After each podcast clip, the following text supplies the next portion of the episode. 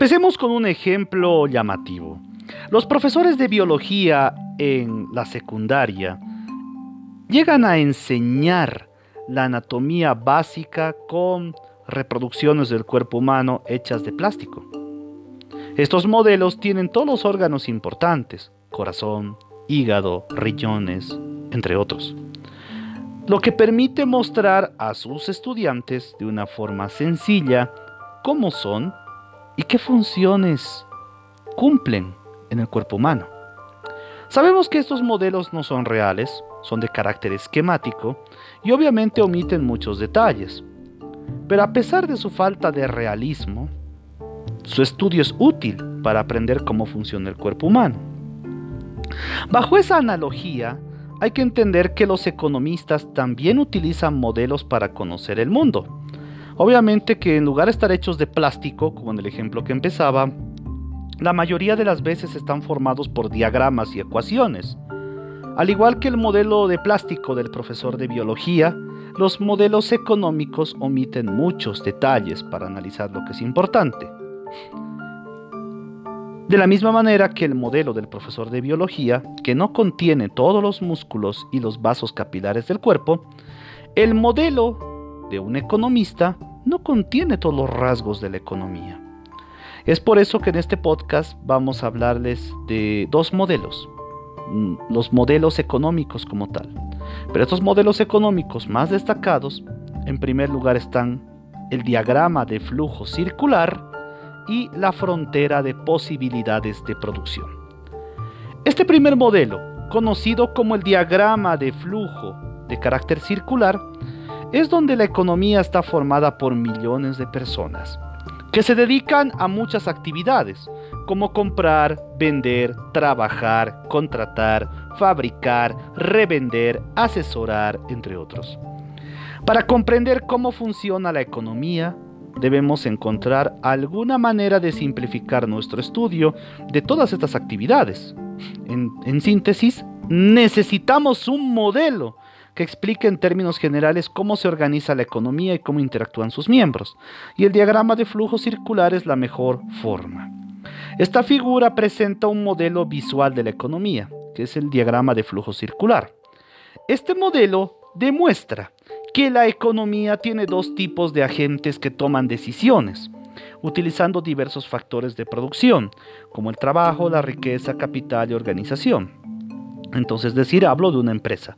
Un factor es la empresa y otro factor es el hogar. Empresas, hogares.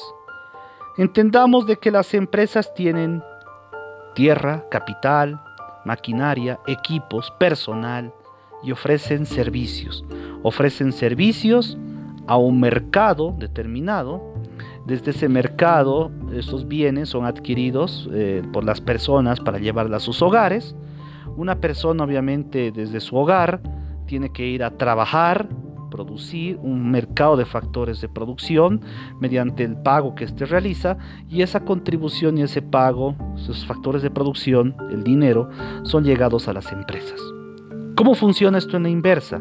Las empresas obviamente tienen que generar eh, de, los hogares, salen gastos al mercado de bienes y servicios. Eh, la, empresa, la empresa al adquirir lo comprado obtiene ingresos y esos ingresos sirven para salarios, alquileres o beneficios y ahí invierten un factor de producción, un mercado de factores de producción donde se cancelan rentas, obviamente, porque son por estos trabajadores llevadas a sus hogares y ahí se da el ciclo de compras y ventas, trabajo para adquirir dinero y satisfacer necesidades, etc. Es por eso que tenemos que comprender también de que los hogares poseen factores de producción y consumen bienes que producen las empresas.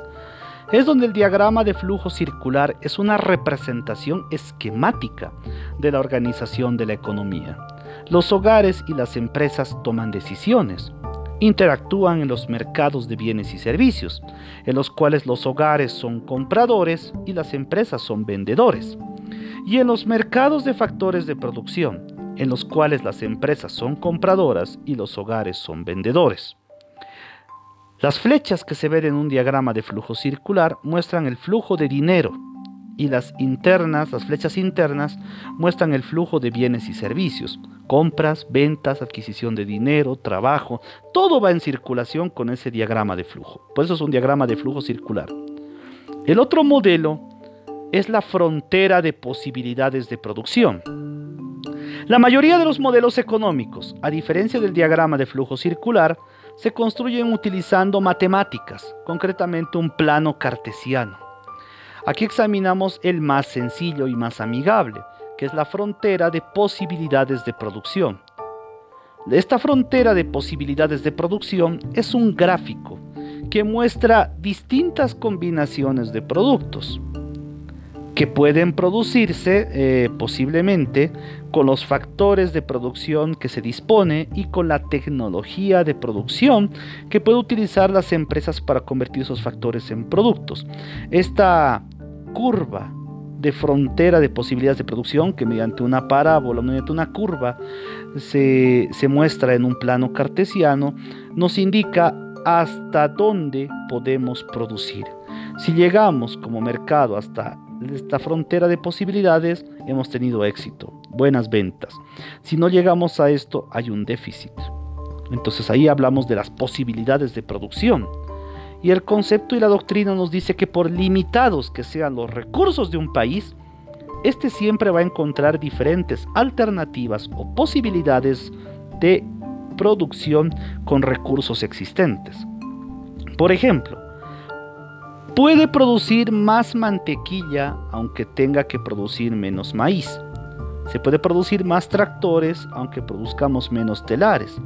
Y en una economía moderna que genera miles de productos, hay alternativas y posibilidades que serán numerosas. Consideremos como ejemplo una economía en la que tan solo encontramos dos opciones de producción, el algodón y el maíz, algodón para ropa y el maíz como un alimento. Entre más algodón se produzca, hay menos posibilidades de producir maíz y viceversa, entre más maíz se produzca, hay menos posibilidades de producir algodón.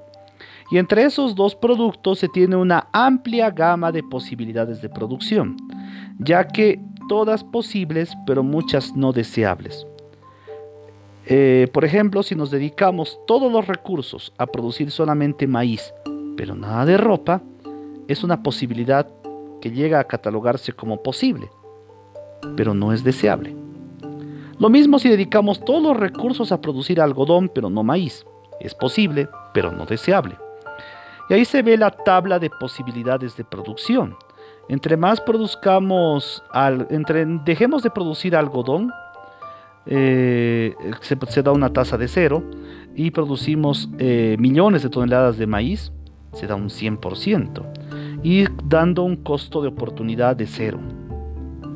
Si digamos en otra, otra posibilidad que pueda surgir, produzcamos solamente un 5% de algodón, y producimos un 95% de maíz, entonces tenemos un costo de oportunidad de un 5%. En otro ejemplo se ve también uh, si producimos un 10% de toneladas de algodón, llegamos a tener un 85% de producción tonelada de maíz, dando un costo de oportunidad del 10%.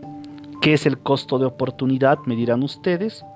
Es el sacrificio que se hace de un bien para producir otro. Entonces, si produzco un 10% de toneladas de algodón, esto eh, de un 100%, entonces tendré que fabricar un 85% de posibilidad de producir maíz. Entonces se da un sacrificio por producir un bien al otro. Sacrifico un 10% de lo que debía producir maíz para producir algodón. Eso es un costo de oportunidad de un 10%. También hay que entender que el costo de oportunidad es creciente, ya que inicialmente para producir un 5% de algodón, el costo de oportunidad o sacrificio solamente 5. En tanto que para aumentar el 5 de algodón, sacrificamos 10% de maíz. Y así es como se va entendiendo. Pero la tabla de posibilidades de producción se la puede llevar a un eje con el plano cartesiano en la curva de posibilidades de producción. Obviamente se ve mediante una ecuación cómo se hace. Esta curva de posibilidades de producción es una curva que nos muestra lo máximo posible a producir por una economía en un momento dado con los recursos y la tecnología existente. Ahí entendamos también el concepto de escasez. La escasez es entendida como el carácter limitado de los recursos en una sociedad. Reitero, la escasez es el carácter limitado de los recursos en una sociedad. Y ahí surgen dos conceptos que llaman poderosamente la atención.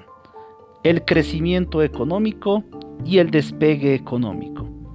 El crecimiento económico también se llama desarrollo económico, que es el crecimiento acompañado de un mayor nivel de vida de la población.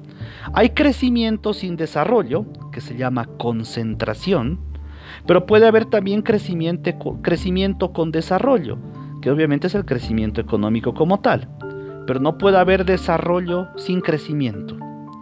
Entonces el desarrollo económico es el crecimiento económico mejorando el nivel de vida de una población. ¿Y qué será el despegue económico? Este término despegue está prestado por la aeronáutica a la economía. ¿Por qué? Porque una nave despega cuando alza vuelo porque logra vencer con la potencia de sus motores a la ley de la gravedad que la mantenía en tierra. En tanto, haciendo esta analogía, una economía despega cuando logra acumular crecientes volúmenes de capital que le dan fuerza para vencer el subdesarrollo. Salimos del subdesarrollo con crecientes volúmenes de capital. Ahí se da un despegue. Salimos abruptamente como un, como un cohete, como una nave del subdesarrollo. Este asunto no es para nada fácil, ya que un país es pobre porque no capitaliza y no capitaliza porque es pobre. Ese es el llamado círculo vicioso de la pobreza trampa de la cual no es fácil salir. Y no es la ayuda ni los países ricos lo que a esto contribuye, sino lo que hace es perpetuar su atraso. Un dilema verdadero en un país no es entrar a producir alimentos y ropa, sino producir bienes de capital, incluido el conocimiento, y también bienes de consumo. Producir más bienes de consumo es satisfacer necesidades presentes, y puede producir más bienes de capital es privarse bienes presentes para garantizar una producción futura. Por eso es de que el elemento clave de la economía, reitero, el elemento clave de la economía son cuatro palabras. Recursos escasos, necesidades ilimitadas. Reitero, el elemento clave de la economía se resume en cuatro palabras. Recursos escasos, necesidades ilimitadas.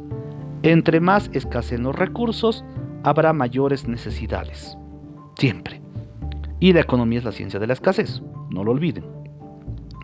El mismo padre de la economía, Adam Smith, en la época clásica, nos dice que ninguna sociedad puede ser floreciente y feliz si la mayoría de los, de los que la constituyen son pobres y miserables.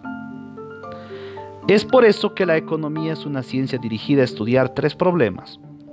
¿Qué y cuánto producir? ¿Cómo producir? ¿Y para quién producir? Hay que considerar que la economía se divide en dos campos, una economía positiva y una economía normativa. Cuando me refiero a la economía positiva, me ocupo de la descripción de hechos, circunstancias y relaciones de la economía. Lo que se trata es preguntas que resuelvan a estos objetivos, como cuál es la tasa del desempleo actual, cómo afecta el aumento de esta tasa a la inflación, eso es economía positiva. Estudia hechos, circunstancias y relaciones con la economía. En tanto que la economía normativa se refiere a la ética y a juicios de valor. Ahí surge la pregunta, ¿qué nivel de inflación puede tolerar una sociedad? ¿Deberán aumentarse los impuestos a las personas de mayor ingreso? Estas preguntas implican valores o juicios morales. Se pueden discutir, pero no resolver, apelando a la ciencia de los hechos. Se trata de cuestiones que son resueltas mediante la elección política. Una economía política te puede decir cuál es eh, la incidencia de desempleo, cuál es la tasa de inflación, cuál es el índice de productos de consumidor, cuánto está el Producto Interno Bruto. Eso es economía positiva. En tanto que la economía normativa es, ¿podrán elevarse los impuestos? ¿Podremos tolerar un doble aguinaldo? ¿Podemos tolerar la emisión de bonos por parte del gobierno? ¿Será que una empresa puede darle un 3 o 4%, un 20% de aumento salarial a sus trabajadores? ¿No afectará sus recursos? Ahí es donde va esos dilemas para que se entiendan. Fin de este podcast.